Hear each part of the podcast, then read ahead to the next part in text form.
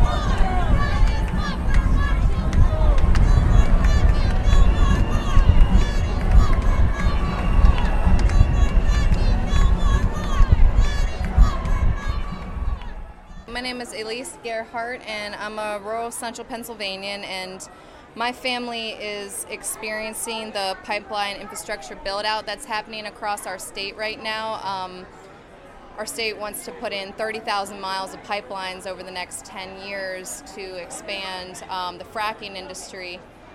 And so my family was approached last year by Sunoco Logistics, who wanted a three acre easement to our property there, property where we live. Um, and my family said no. So the company immediately sued us for the property through uh, the process of eminent domain.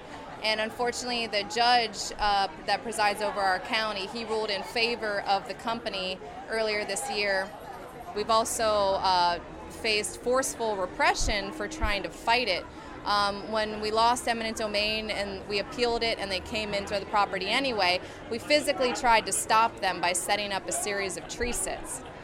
And um, five people wound up getting criminal charges put on them. Uh, my mother, who's a retired special education teacher, she spent 32 years in the public school system here in Pennsylvania. Uh, she was taken to jail for three days, put in solitary confinement, denied the right to talk to a lawyer, denied the ability to call her husband, who is elderly and she is a caregiver for. Um, and so the whole thing's just been a mess. We're just really being abused um, by the industry with the help of the courts, with the with the help of our own government.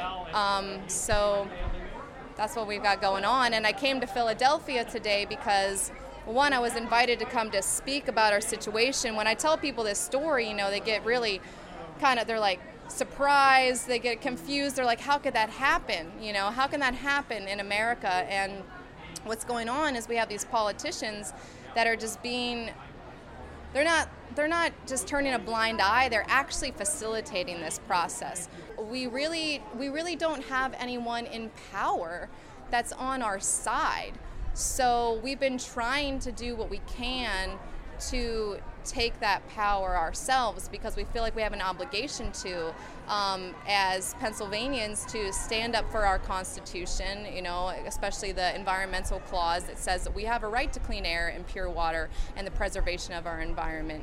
Um, we are standing up for the United States Constitution, which says that we have a right to be secure in our property. And like I said, we're just right now being told that we don't have those rights.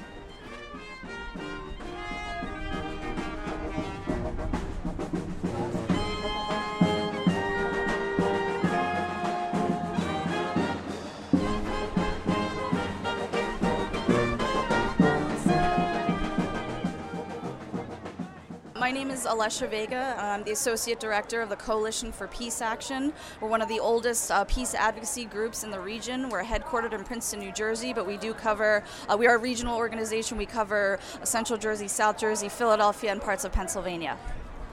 And what is it that uh, what's what's the message that you're bringing to the DNC protests here? So I think a lot of our leaders, not only not only within the United States but around the world, don't realize that there's a clear connection between the climate crisis and war, uh, as well as climate refugees. As we notably have seen, uh, the drought in Syria that began in 2005 that caused the displacement of millions of Syrian refugees um, from urban to rural areas, ultimately uh, causing conflict, civil conflict, and and war and, and climate refugees essentially. So that we're making that connection with the climate issue um, and even Brandon fracking. Um, all of these things are related. They have to do with climate injustice. So we want to ban fracking now. There is no short term. Um, we don't have the time. You know, people want to talk about making small steps. We don't. We can't afford to make these small steps anymore. We ha- we talked enough about it. We need action. We need to make giant leaps. Uh, we need to transition to 100% renewable energy, and we know how to do it. It's been done. Um, the, the state of California, it's on its way. There's already been 80,000 renewable energy jobs created in New York State alone. Uh, the city of Vermont, or city of uh, Burlington, Vermont, is run on 100% renewables. We know how to do it. The resources are there. The science is there. Um, but are the our, our leaders, not only the Democrats but the Republican leaders, they're in the pockets, they're in the hands of the oil and fossil fuel industry, um, and we need to make these demands now. And a big a big step that people can do is go out to our website, the uh, peacecoalition.org, and find out how to speak to our representatives, speak to our senators, peace lobby, um, and tell them what our demands are.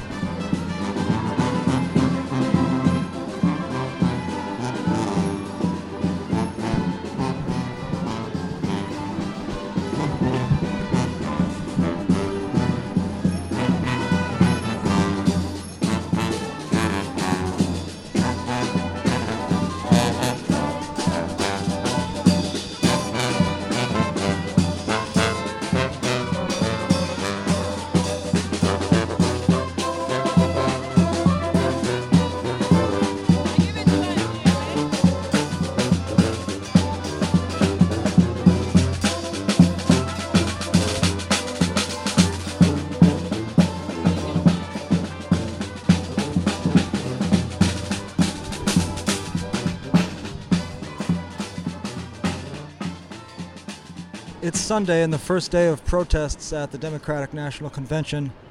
We've just heard sounds of the climate change, ban fracking protest march, which will be immediately followed by a pro Bernie Sanders march.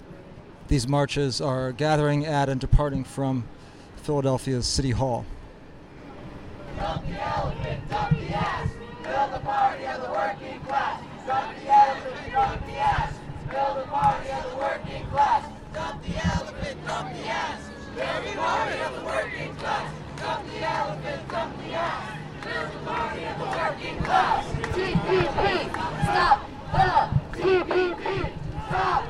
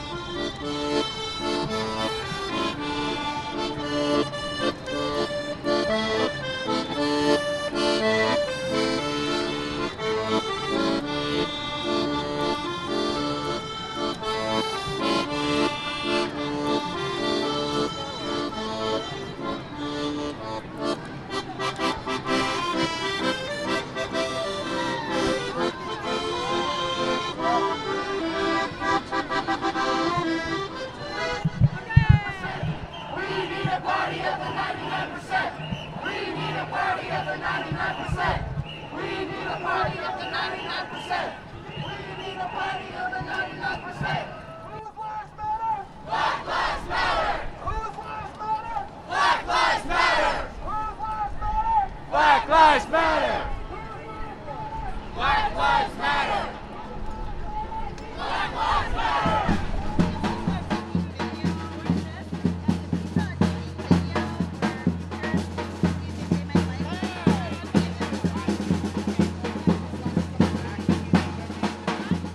the Clinton establishment, the neoliberal regime that we've been living under for so long, whether it's Reagan or Clinton or any one of these, they're all of essentially the same creed. They've bred the mass uh, unrest that has led to Trump. So why would we want to back the ideology and the candidate that is the representative of why people endorse Trump in the first place? We're calling for a party of the 99%. We're calling for people to stop voting for, um, to just say no to lesser evilism, to stop voting for the platform that exists, and to start actually building a platform that represents the values of, of us. You know what I mean? We're tired of settling for less than what we deserve. In concrete terms, we're uh, working and backing Jill Stein. Like we're working with the Green Party, and we're they're our allies right now in trying to build this more mass movement. Uh, and it ranges. Uh, our sort of umbrella organization that's forming is between all Greens, progressives, and socialists, sort of coming together under. Uh, that's what we're trying to do is get them together under one banner. I've been voting green for, for years, you know, but it, and it never seems like it really grows or goes somewhere. Do you feel like that's changing now? Oh, absolutely. Uh, I, I, think she's yes. building a lot of momentum I mean, after Bernie backed Hillary Clinton. You yeah, know, her donations yeah. have increased a thousand percent since Sanders endorsed Clinton. And that's a precedent we have to look towards. And like, like 50%, I saw a statistic, about 50% of the Bernie supporters previously have gone over to Jill Stein, which is not insignificant. Right. And we can build off of that. How you doing, sir? I'm, I'm good. I'm from, I'm from WBA. You from, you from where? WBAI Radio in New York. I was wondering, could I ask you a question or two? Sure, Would that ask be all me a right? question. Uh, I was wondering if you could just uh, say the name of the organization you're with and what brings you to this uh, march today. I'm with the Equality Coalition for Camden. Equality Coalition for Camden, and I come here today to show support uh, for my people over in Camden, also for Bernie Sanders. As you can see, we got we have the you know buses out here, and we have vans, and we have people here. It's a great bus. You have Black Men for Bernie, a big bus that just pulled up. Eh, yes, because the reason why we're here because we got we actually want to show that black men are actually concerned with the political process.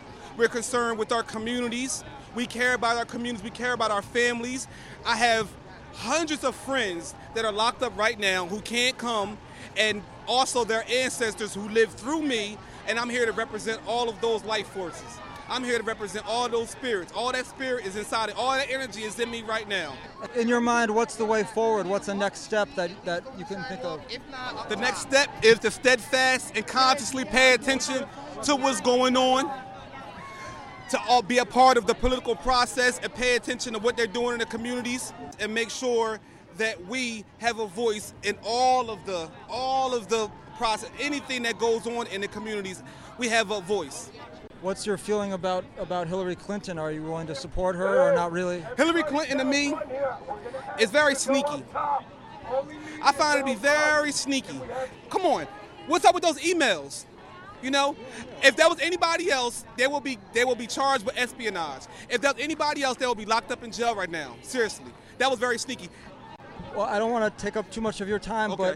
but what do you say about the whole narrative of lesser of two evils? Like, what if Trump gets elected? You know, See, the lesser of two evils, that's very lazy. Picking the lesser of two evils, that's very lazy. yeah. That's very lazy. We're not a lazy country. Look at all the stuff we built. We have people all over the world watching us. We cannot be picking less of two evils. We can't do that. We can't go out like that. That's not the type of country we have. We just had we just had an awesome president. Some people may not like him. It may, you know, want to dig up some dirt on him. But overall, he was a very intelligent, respectable man, black man. How can we go from here to here? Terrible. I should run for president. Yeah, I know. I should run I for would vote. president. I would vote for you. Thank you so much for your time. I appreciate it. Excuse me. Hi. I'm from WBAI Radio. Could I ask you a couple questions as we walk along? Sure. Okay. Well, you're we're here. You're holding a giant, beautiful Bernie Sanders puppet, Well, not and the I whole thing, just the one right arm in hand, yes. and I was wondering if you could tell me how you built the puppet and where you came from and uh, what brought you here. Okay, well, I'm from Los Angeles. I came in, flew in yesterday for this event. Uh, I didn't build it though. I'm just now the second time being his right arm. I marched in the Rose Parade. Alex Schaefer is inside. He's the one that built the whole thing. Oh, he's in there walking. He's I can see him walking. walking. Yes, he is. He's quite remarkable. Oh, it's it's beautiful. Uh, What inspired you to come all the way from Los Angeles? Uh, well, I actually started working on Bernie's campaign uh, about a couple months before he announced he was going to run officially. The fir- what first drew me to him was his uh, or his uh, the, his stances on the environment. Uh, Yes. But then it's turned into more things since then. The biggest uh, threats facing the world, the United States specifically, is uh, money and politics, and the world corporations are just running the entire world, getting whatever they want. So we have to get money out of politics. So, yeah. And what do you see this march as accomplishing, or what do you hope to uh, accomplish by being here? Oh, well, I would love it if every one of those super delegates that were awarded to uh, Hillary Clinton by her good buddy, Debbie Wasserman Schultz, be nice if they actually woke up and voted their conscience rather than vote for someone who's just going to take care of them later so they can maintain their power base. That's it. That's all that's about. They don't care about the people that live in this country. So I hope to bring attention to Bernie Sanders and if he doesn't get the nomination, which he won't, Hillary Clinton shown a remarkable ability to rig elections. Uh, the movement continues. Well, thank you very much. Thank you. Take care. Have a good day. We're marching now in the pro Bernie Sanders demonstration.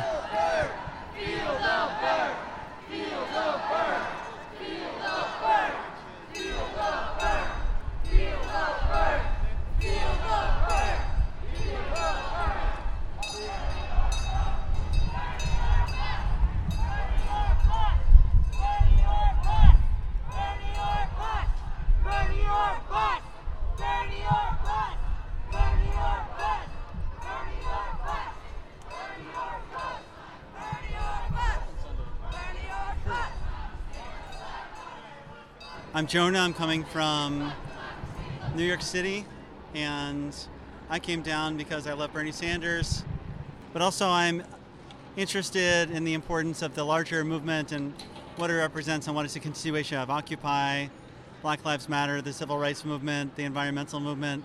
This is beyond one person and one presidential campaign, and it's exciting to be here with so many people dedicated to making the world a better place.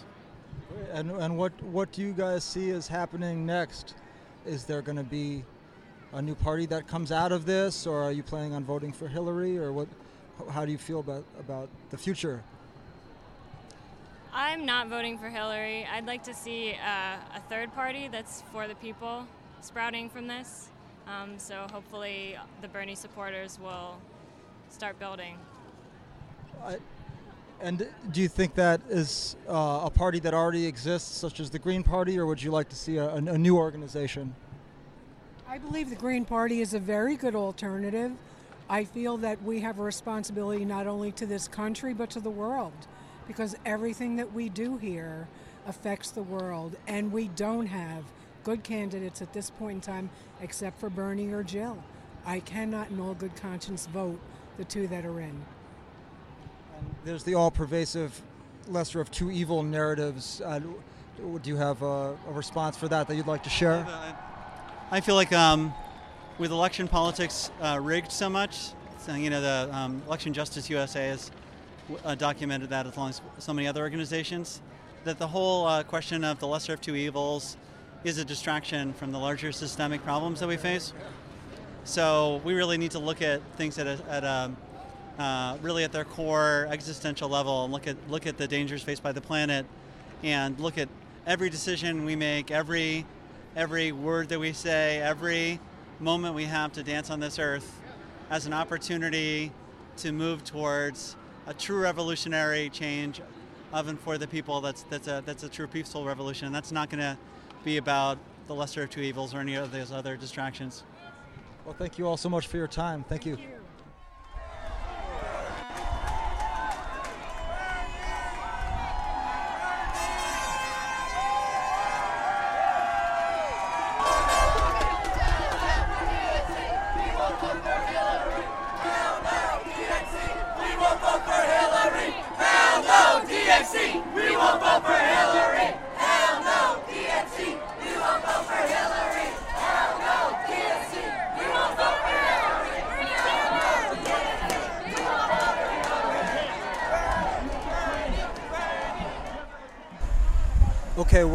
try to head inside of the Democratic National Convention now, at least for a little while.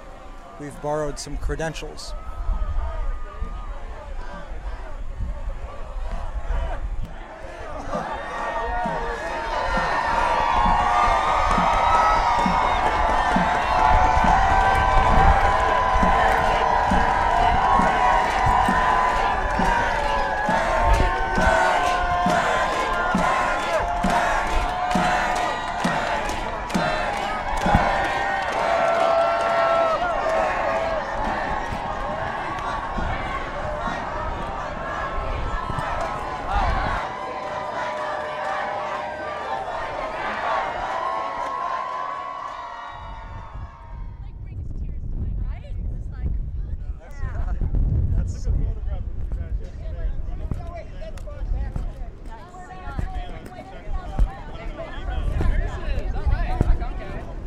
California.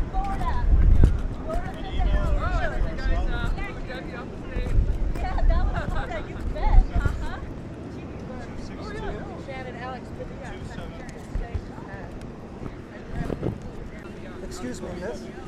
Hi, I'm from WBAI Radio in New York. I was wondering if I could interview you. Um, it's really As fast we and we walk, can yeah. walk, right? Yeah. We're Uh, trying to get in. We're late and we're delegates, so. Cool. Um, well, are you? And you're from the uh, Nurses Union. Yeah, National Nurses United. From where? Where are you from? I'm from California. All right. Yeah. And you're here for Bert to for Bernie, Bert? hell yeah, All right. absolutely. And I think, as I recall, your union was among the, the first, national union to endorse him. That's right. Absolutely.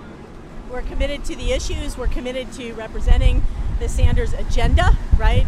However, we move forward, this is not about electoral politics. This is really about the agenda of getting a single payer system, free public education for all, being able to get big money out of politics, and uh, moving forward with having a society that has less inequality.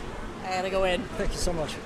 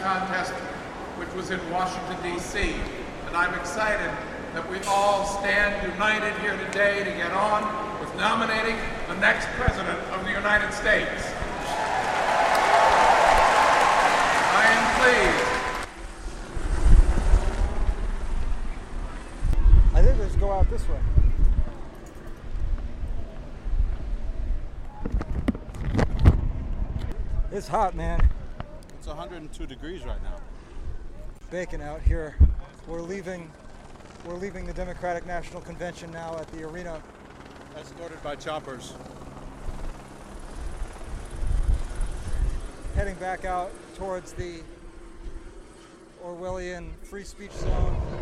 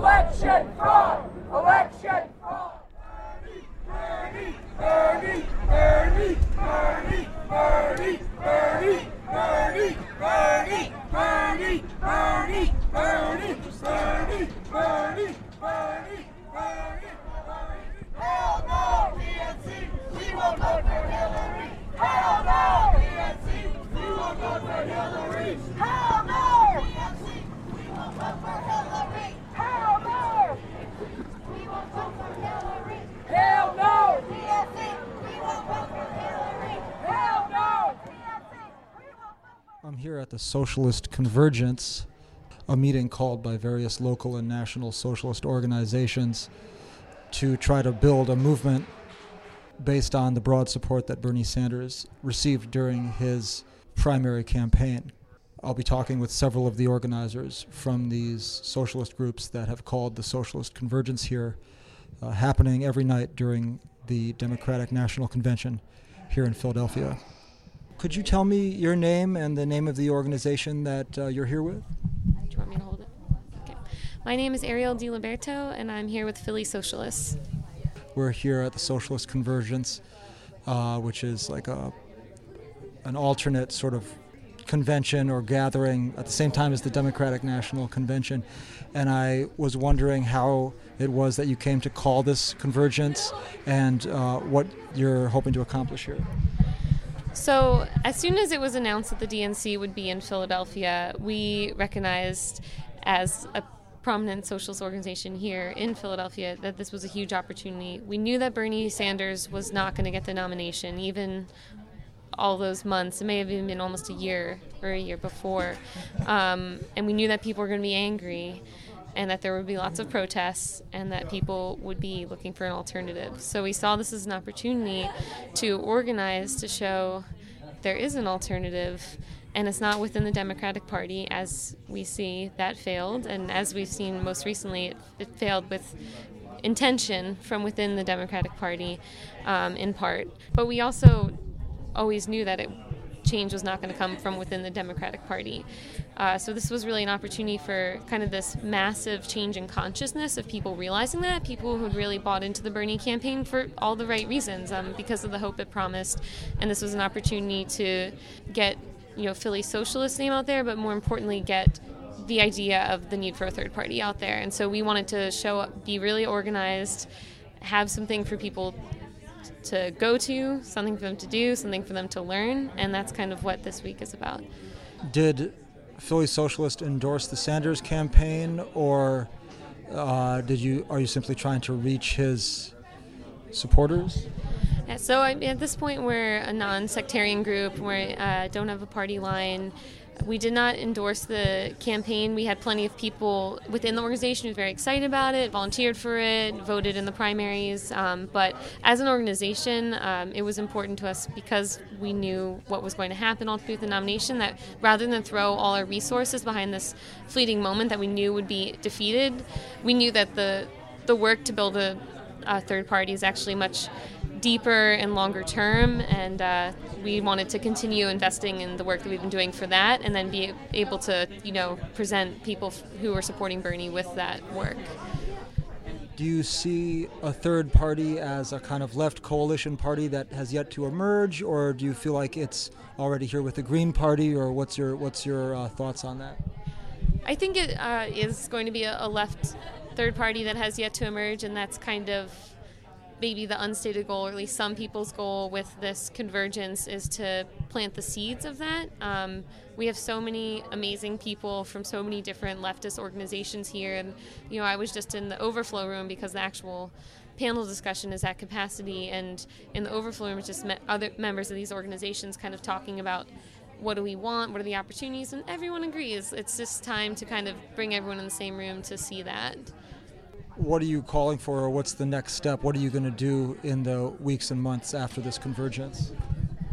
That's a tough question. I'm sorry. No, it's not actually tough. I'm just not sure. I know that Philly Socialist has an idea of what we'd like. I don't know how how shared it is with the other organizations at this point, but um, some sort of coalescing around the idea of one unified party, um, and then possibly starting a couple seed uh, organizations on the ground in some cities where a lot of the groups that are here aren't active already uh, to kind of try to actually start building that party on the ground, uh, possibly borrowing from a lot of the models that our organizations already use, but just kind of as a, I guess, a kind of experiment testing ground to see if we can move this national front idea forward in you know a new city.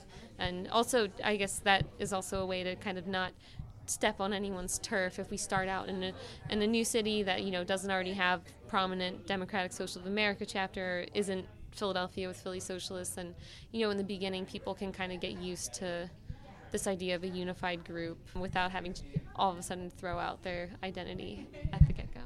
Is Philly Socialist affiliated with a national organiz- organization uh, or some historical vein of, of socialist ideas, or is it it's a new is it a new group?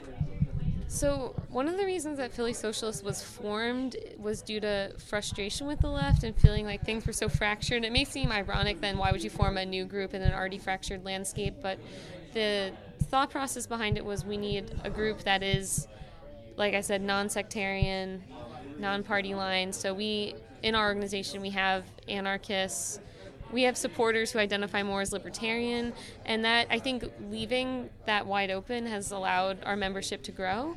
And so, I mean, while the uh, the people who founded Philly Socialists certainly maybe came from certain traditions, the whole idea was let's drop that premise. You don't have to be Trotsky, Trotskyist. You don't have to be just a Marxist. Like anyone who, and instead we're formed around shared values. So our values are uh, science, like we believe in data and proving things that are true, um, human rights, and democracy. And we're like, if any anyone really wants those, and kind of the premise that capitalism has utterly failed at fulfilling those, then this is the group for you.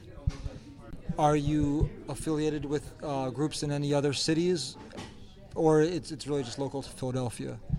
So we have some. We have at least one kind of formal sister group, uh, Kentucky Workers League, in uh, Lexington, and they had kind of already gotten some sort of socialist group started and they had heard about Philly Socialists and connected with us and we actually ended up sending some representatives down there and doing some organizer training. They're now extremely high functioning and you know we share best practices, we share similar models and we have a shared leadership retreat every year now. Uh, we meet kind of halfway in West Virginia and uh, and we each train each other on you know areas of that we have expertise in and both kind of grow together. So, yeah. I don't want to take up too much of your time, but uh, you know, most people out in America, I think that might be attracted to progressive ideas are legitimately frightened of Donald Trump and a, a Trump presidency, and maybe see a Hillary Clinton presidency as more of the same. It's a known quantity. It seems somehow safer. She has some issues that are important, like women's rights, that it seems like she'll do, even if she's a, a right wing candidate in a lot of ways. I was wondering if, if you would share uh, any response that you have to the lesser of two evilism narrative, which seems so dominant. Sure. I mean, I think that's the narrative that has been oppressing movement for a third party for decades. Um, and I, you know, I definitely won't malign anyone for their individual voting preferences, but um, I will say that I would never, and I don't think anyone in Philly Socialists would ever put dedicate any of their time towards campaigning for the lesser of two evils. Um, the the thing about building a third party is it takes time and it takes a lot of work on the ground and it takes not compromising anymore. And to me that's just compromising again. So while people within our organization may vote for hillary uh, there won't there definitely won't be any endorsement on our part. Um, you know we're not going to just keep working in a culture of fear. We're trying to actually work towards a vision of something better. And um, that's just yeah that tactic has definitely scared generations of voters and also, I would say the biggest problem in this country is voter turnout. So it doesn't actually matter if someone votes for Jill Stein so much as that people aren't voting at all, and particularly people who may be considered the Democrats' base or what used to be their base, uh, lower income folks who saw them as an ally, um, just re- aren't even turning out to the polls anymore, as well as um, younger folks, disenfranchised millennials. So that's really the problem. Um, you know, not not that someone votes for Jill Stein. Are there any campaigns that Philly Socialist is is uh, working on right now, and anything that's on the horizon that you're building towards? Yeah, so our model has always been to organize through on the ground projects that both either directly serve the people of Philadelphia or challenge the power structures, and also simultaneously actually organize people by, you know, getting people who just maybe want to do good involved and they end up getting involved in the organization and working with working class people on their struggles. So, the way we do that, one of our main projects right now is the Philadelphia Tenants Union, which we helped form. We kind of seeded it starting a couple years back. It's now its own organization, but we're still kind of connected and it's still, we consider it for the time being a project of ours kind of under our umbrella. And the Tenants Union kind of has two different branches to it. One is directly fighting the power through direct action campaigns against slumlords. We had been doing this as Philly Socialists before the tenants union formed, so that means just devising a campaign of escalation against a slumlord when a tenant comes forward to us with a list of grievances. So you just start out by writing a demand letter to the landlord saying, you know, here are the issues we'd like resolved. Here's how we want them resolved. You can do it by this date, or you know, you'll be hearing from us again. That they never respond to that, so it usually goes from there. So um, it can you can start by um, flyering all their other properties to let them know, like, did you know your landlord is doing this to one of their tenants? Showing photos of the condition of the property. You can do things like uh, make a an appointment to view one of their properties and then stage a protest that happens when you show up to view their property.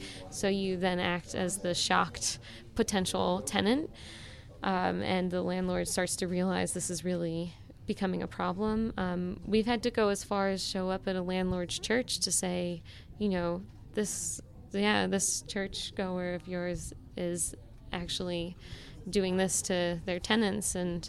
Um, and it and eventually it works and we've gotten thousands of dollars in reparations given back to tenants um, thousands of dollars in unpaid rent forgiven um, that they were withholding because of the conditions that the landlord was trying to evict them on. Instead uh, we got that forgiven. So it definitely works. And the other the other branch of the tenants union is legislative work. So trying to expand tenants' rights in the city charter. So right now, we're working on something called a just cause eviction, which means that landlords can only evict for certain reasons. Uh, and it's one of those laws that you would think already exists, in other cities it does exist. It's not it's not very sexy because of that, but we see it as a stepping stone to rent control, and just cause and rent control actually work very well together. So that's kind of the ultimate goal. But right now, we're working on the just cause eviction, and we're collecting signatures, lobbying council people because we have one council person interested in endorsing it, but we don't have a second. So, yeah, that's some of the on the ground stuff we're doing. Well, thank you so much. Yeah, thank you. This is the West Philadelphia Orchestra live at the climate change demonstration.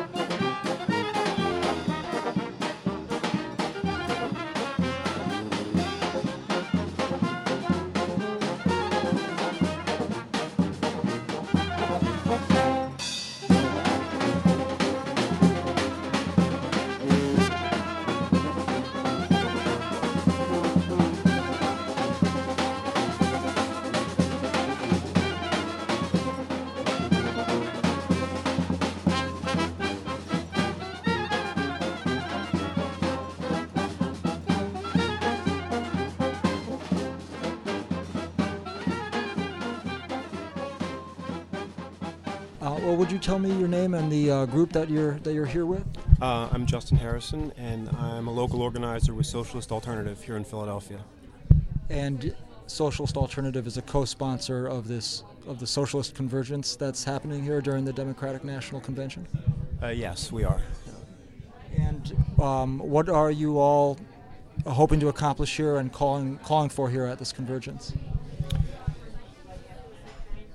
Well, I mean, what we've been putting forward is that there is uh, a huge vacuum on the left, um, indicated by Bernie Sanders' campaign, where he's managed to mobilize millions of people around um, very clear demands for $15 minimum wage, around Medicare for all. Um, he's challenged Democratic Party establishment so that we think that we should use this opportunity to reach out to newly radicalized people um, and try to connect with them and uh, move the ball forward on building independent working class politics. So that's sort of where we're coming from. So why are we here in this space tonight? Is we saw it as a way um, to work locally with allies on the left, but also there's a lot of people in town coming here for the DNC that are looking for answers or way forward. And I think that's a big question right now for people: is what's the way forward after the endorsement of uh, Hillary by Sanders and after the DNC closes on Thursday. Did uh, Socialist Alternative, um, you know, support Sanders' candidacy during his campaign? He is, I guess, he's a capitalist candidate, but I, I, how did how did that play out? Right. Um, we critically supported his campaign. Uh, we, um, Kshama Sawant, who's a city councilor in Seattle, um, who is a member of Socialist Alternative, uh, independent candidate, uh, kicked off Movement for Bernie as an independent uh, national campaign to support uh, the candidacy. Um, we did not work inside officially the Bernie Sanders campaign or inside the Democratic Party, but we did organizing outside the party. Organized, like here in Philadelphia, for example, we helped organize several marches around the clear demands for $15 minimum wage, against for racial justice, against police violence, on housing issues, and trying to politicize the movement um, and broaden it out. So it looked different in different cities, but sort of that was our national attitude towards it. So. Are you now supporting, uh, organizationally, Socialist Alternative, supporting Jill Stein and the Green Party, or calling for a, a, uh, a left coalition party to form in the future?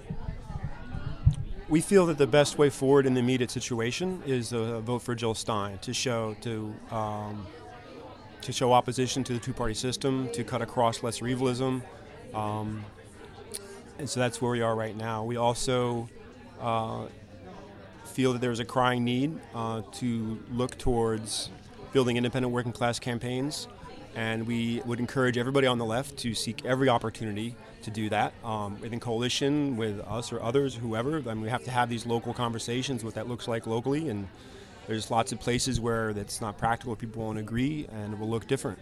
Um, there's national problems, and then these things are solved on the local level. Well, the, the two party system and the electoral college and things like that, it's, it, it's so bad compared to a parliamentary system. How would it be possible to overcome that? And what do you see as the future in, in terms of a third party, a left, a left party? How, how, how might that take shape in your mind? I know it's a big question. It's a very big question, and there's a lot of uh, greater and lesser minds working on that, trying to figure it out. And to a degree, like we're talking about trying to predict the future. I mean, if we if we base it on an analysis of where we're at in the U.S., that it seems like the forces that could move that forward right now are the unions. The AFL-CIO could break with the Democratic Party. Um, they're probably not going to do that in the short term. Bernie Sanders, we, we were agitated, could have run an independent campaign. Maybe he wouldn't have won. Maybe it wouldn't have been as effective, but it would have really raised the bar on what that looks like going forward. Um, we uh, put forward a public position that after he lost a primary very clearly to Hillary, that he should have called a convention um, in, in August or September to bring together the forces around him instead of putting those forces back in the Democratic Party. He clearly disagrees with that and is, is that he has a perspective of taking over the Democratic Party from the ground up. We don't think that will work. We think that that party is tied um, through tradition and money and very clear lines to Wall Street and big business in this country, and that's who they represent. So that means it's left to people on the ground. So um, the on the left, a lot of times it seems like we're isolated into either just conducting these campaigns and protests and without thinking about how to take power.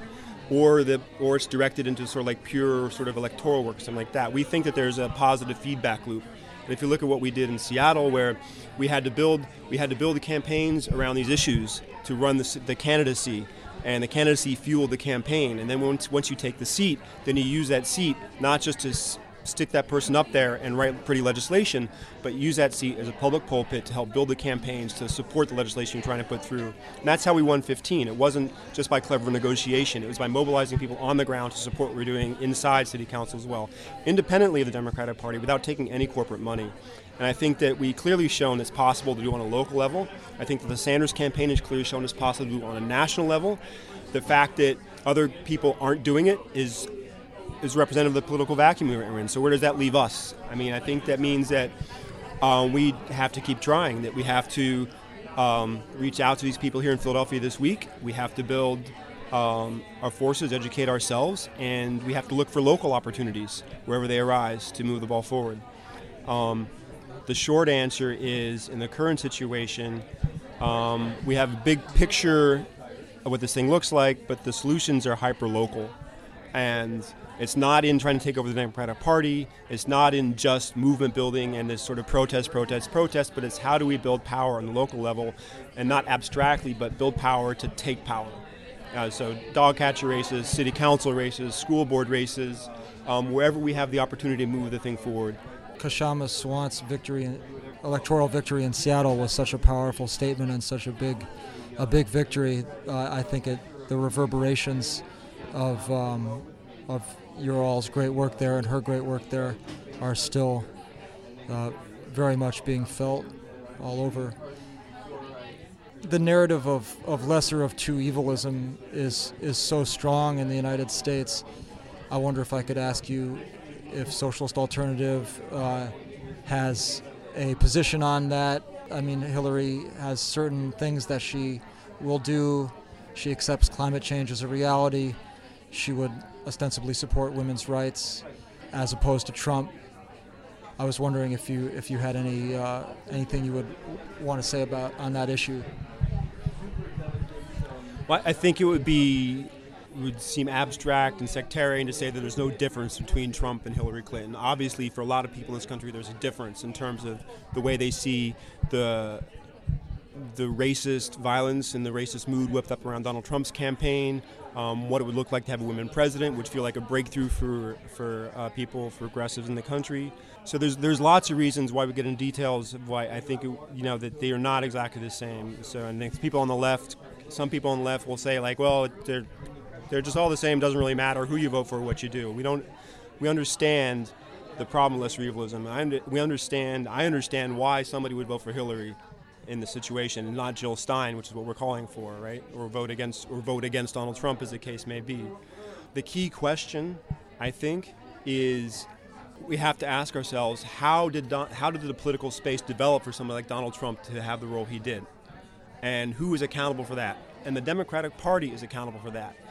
The, the Democratic Party establishment around Hillary Clinton, with the austerity policies they pushed through, um, is directly accountable for creating the political space for someone like Donald Trump to pose as a savior of white working class people against these liberals that want to tax them to death and close their schools and all the racist stuff that flows from that. We, don't agree with his analysis, you know, um, but it's out there and it finds an echo. So then the question is, okay, I understand you're going to vote for Hillary because you're afraid of Trump and there's all these evils associated with Trump. What happens November 3rd? Right? That movement that's been whipped up is not just going to go away. Um, and what's the best way to defend ourselves against the racism and white supremacist organizations that are forming around him, as well as the reaction around that? Are the Democrats going to do that? And I think they've clearly showed that they're not going to. Hillary is down there already moving to the right. She, she's, she's she's looking at Trump and she's saying like, okay, I've got the I've got my lesser evilism card as Donald Trump. I got the unions in my pocket. I got the progressives in my pocket. I got Sanders delegates in my pocket. So now I'm going to swing to the right and solidify my Wall Street vote. And the rest of us are left holding the bag. And she's going to say, well, what do you want? Did you want Trump? Or you got me. It's like okay, and that's where we're going to find ourselves on November 3rd. And she is not going to defend us against Donald Trump. We have to do that. I mean, I think that sometimes the question is artificially posed like it's just a matter of building movements no, I mean, yes, we need to build our fight back, um, but, but we have to organize in our unions, in our schools, in our workplaces where we don't have unions, um, in our neighborhoods, um, but with the focus on how do we move this thing forward to build this independent working class party. And that's how we defend ourselves against Trump. That's how we defend ourselves against the right. Well, thank you so much. I really appreciate your time. Oh, my pleasure.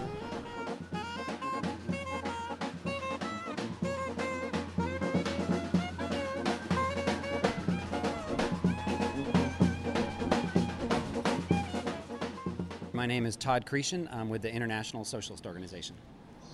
And what brings you and your organization to uh, Philadelphia to the Democratic National Convention uh, protests this year? Well, we are here at the Democratic National Convention, as you said, for the protests and not for the convention. Um, what we see going on inside the Democratic Convention is unfortunately absolutely status quo for the Democratic Party, which is fake left and then move right to the center. Here, here comes, here comes the march. Hell no, Hillary. We're in the center courtyard of the Philadelphia City Hall, which is this ornate 19th century uh, interior courtyard where people were just marching through, uh, joining another uh, anti-Hillary, pro-Bernie Sanders march. The way I look at it is the Trump presidency is extremely frightening. And as, as Donald Rumsfeld used to say, it's the unknown unknowns which are frightening. Yeah. And that is absolutely true. Donald Trump is going to try to build a wall on the border. The reality is that Bill Clinton, George Bush, and Barack Obama already built the wall on the border. And Barack Obama has deported millions of people, as did George Bush, as did Bill Clinton. The danger of Donald Trump and foreign policy is real. And I don't want to downplay that at all. Uh, but the disasters of the wars, which have been unceasing since uh, the, the, the, the, Bush the father, uh, have been unceasing. And Hillary Clinton is one of the key architects of those wars. So Trump may do more, but we have to understand that what we're standing on is bad enough. The mass incarceration system has, was, was built by Bill Clinton in the 1990s. And so what we're struggling against is this legacy. I think a Donald Trump presidency would embolden the police. I think he would take reckless actions internationally. I think it would embolden the racist right wing. That is absolutely true. However, I think the cure for that is not a Hillary presidency, which will only double down on the policies which are creating the resentment and creating the anger. Either way, Hillary or Donald, what scares me more than either of them is us not having a mobilized social movement, us not having unions who are willing to go on strike to fight for their rights, us not having an environmental movement who says the planet is burning and Hillary fracking Clinton will not stop it. If we do not have, I'm not talking about hundreds and thousands of people in the streets, but if we don't begin to have tens and hundreds of thousands of people in the streets, if we don't have hundreds of thousands of people going on strike to defend public education, if we don't have a mass third party alternative to challenge the two party system, then what we're really picking is how fast do we want to be in the car hurtling towards the precipice. We have a finite number of time to mobilize ourselves and organize ourselves. My rough back of the envelope math is that we have 20 years in this country to put together a revolutionary mass movement to challenge these two parties. If we wait another four, and then another four, and then another four, we've lost 60% of the time we have left to save this planet. The time is now. Uh, Jill Stein is an important part of that. The Green Party's not the whole answer. We need a coming together of everybody who recognizes that capitalism and its two party system have to be challenged from top to bottom. And how can people get involved with the ISO, or what would you recommend that people that may be listening to this program uh, can do right now? I would really encourage people to. I love Facebook, it's great, it spreads the news, but people have to join organizations. People have to train themselves to be lifelong activists. They need to build grassroots organization where they live, in their union, in their neighborhood, in their school. And if we don't develop a generation of people that gets off the internet and gets into the streets, then we can protest. We can make our views known, but they don't care about our views and they don't care about uh, so much about symbolic protests. What they care about is power.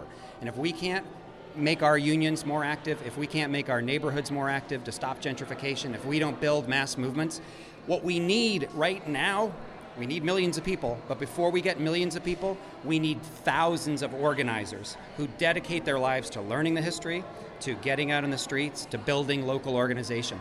As, as a socialist, as a member of the ISO, I would encourage people to join the ISO. If you're not going to join the ISO, join another organization, but become part of an organization or a trade union or a student group or a community organization and figure out how you're going to help be part of the solution. Um, you know, and that's that's a that's a difficult thing. I think it's a long-term thing. But if we don't, if we want millions of people to be on our side, then 10,000 people in this country need to decide that starting this year, uh, with the millions of people who want socialism and have been following Bernie Sanders, we need 10,000 of those people to say, I'm going to be one of the people who holds things together, who organizes my neighbors, my coworkers, my classmates. Uh, and that layer of people can't simply be uh, observers. They have to be participants. So, you know, as a socialist, we put a lot of effort, uh, a lot of emphasis on what Karl Marx used to say, which is that socialism has to be the self emancipation of the working class, that ordinary people have the power. Uh, we don't need saviors from on high. We need tens of thousands of people who are going to be the organizers. What we're going to be doing in, a, in about an hour and a half is going to be marching uh, with the uh, Equality Coalition um, and a march for civil rights against gentrification down to uh, the convention center. Um, we're going to be meeting up there with the Power to the People rally that Jill Stein is putting on with a great program of speakers. And then later tonight, we're all going, and then for the rest of the week, every night, we're going to the Socialist Convergence, which is at the American Friends Service Committee House. And people are absolutely welcome uh, to check that out online. And we really encourage people, if you were somebody who had your heart set on Bernie and now you're getting Hillary, come check out the Socialist Convergence. Uh, you can find it on Facebook with all the directions. And you're going to hear Keeanga-Yamahtta Taylor about her book, From Black Lives Matter Matter to Black Liberation. You're going to hear Jill Stein. You're going to hear Bhaskar Sunkara from Jacobin. You're going to hear uh, Amy Muldoon from the International Socialist Organization. You're going to hear Kshama Sawant from Socialist Alternative. Uh, you're going to hear uh, Chris Hedges, uh, award-winning author, uh, et cetera. You're going to hear a bunch of people making an argument about how we can start to put this alternative into the streets and into the voting booths. Well, Todd, thank you so much uh, for being on our show here. Thank Thanks. you. Thanks Thanks very much, and uh, love your show. It's a really important contribution. WBAI and uh, and the Pacifica Radio Network are real champions, uh, and I don't know where we'd be without them. Thank you.